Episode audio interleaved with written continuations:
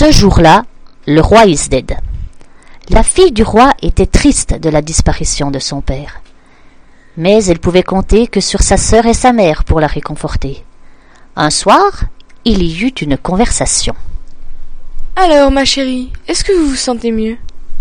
Non, mais merci à vous de vous préoccuper de moi. mais j'aimerais être un peu seule.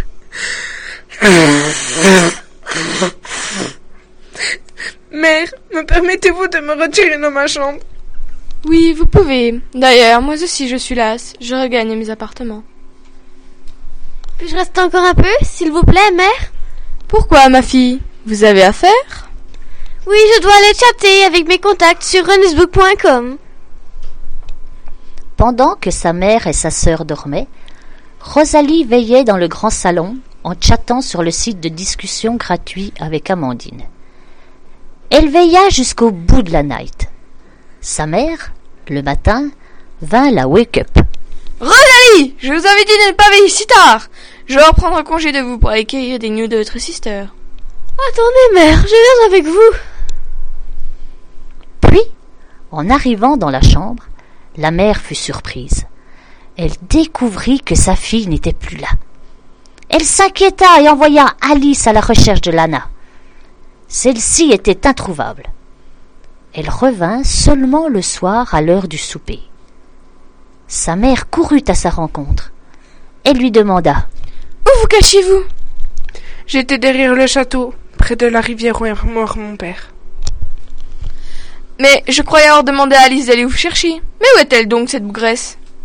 Enfin, mère, elle est de la cuisinière. C'est vous qui l'avez envoyée. Ne vous souvenez-vous pas C'est bon, ma fille. Vous n'allez pas reprendre mon métier, importune.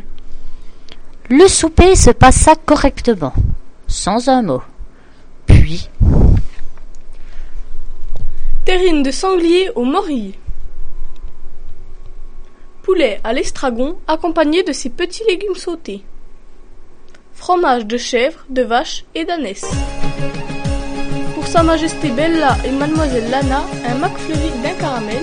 Et pour Mademoiselle Rosalie, un McFlurry M&M's chocolat blanc.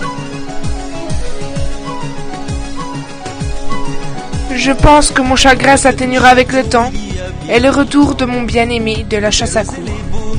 Je suis happy de vous l'entendre dire, ma fille. Mais je voudrais au moins rendre honneur à père. Mais comment voulez-vous vous y prendre? Eh bien, comme je sais que Dan aime bien les teufs, je pensais qu'on pourrait inviter quelques friends pour faire un grand festin en son honneur.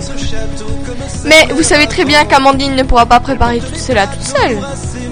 Et me permettez-vous, mère, de me joindre à elle? Oui, si vous voulez. Mais Alice vous aidera, car vous ne pourrez pas préparer cela sans elle. D'ailleurs, je vais l'appeler. Alice, venez ici tout de suite Que puis-je faire pour vous, Lady Rosalie?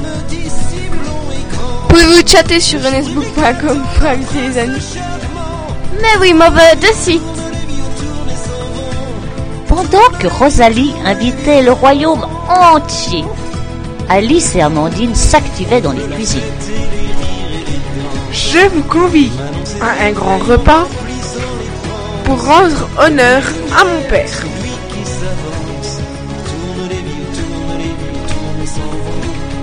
La présence de tous est obligatoire.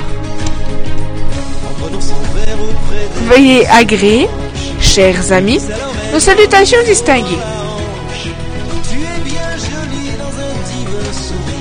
Amandine rassemblait les ustensiles pour pouvoir préparer le repas. Puis le soir vint. Et Alice n'était toujours pas revenue. La cuisinière s'inquiéta. Une demi-heure plus tard, Alice arriva et dit On manque de salade de choux. Ce n'est pas grave, on va les remplacer par des patates douces. Et les convives arrivent bientôt. Il reste tout à faire. Dépêchons-nous alors. La nuit vint et les invités entrèrent dans la grande salle à manger.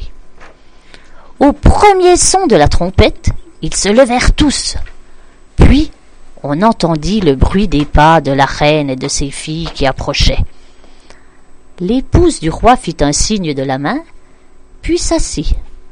Vint le tour des deux demoiselles. Soudain, Lana se leva et dit Chers invités, Je vous ai convié à ce repas pour vous dire à quel point mon père était un homme bien. C'était un homme noble et très attentionné envers son épouse et ses enfants. Il faisait tout pour améliorer le royaume. J'espère que vous allez passer un bon moment en notre compagnie et vous devez une aumône de 400 deniers pour le repas de bienfaisance. Et si vous êtes OK, nous recommencerons le mois prochain. Rosalie chuchota à l'oreille de Bella. Soudain la reine se leva et dit Le dîner va être ready. Venez, très chers amis, festoyer et y faire une cool attitude. Le dîner se termina tranquillement. Civet de lapin et de lièvre accompagné de la sauce moutarde. Flageolets et pois gourmands accompagnés du vin. Filet de bœuf avec ses carottes et son jambon sauce madère. Trou normand et marc du Jura.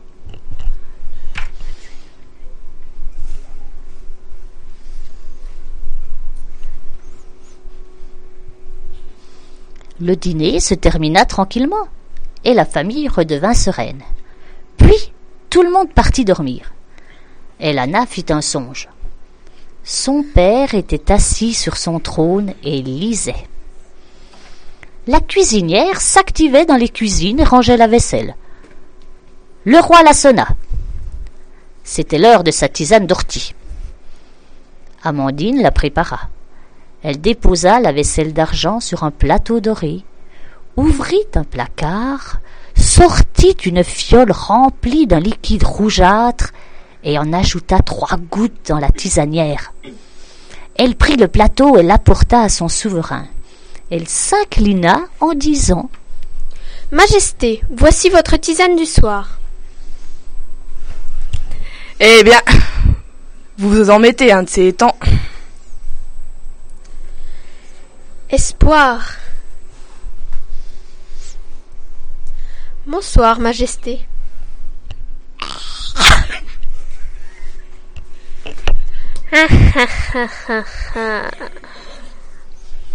Ce rire résonna dans la tête de la princesse qui se réveilla en sursaut et en sueur.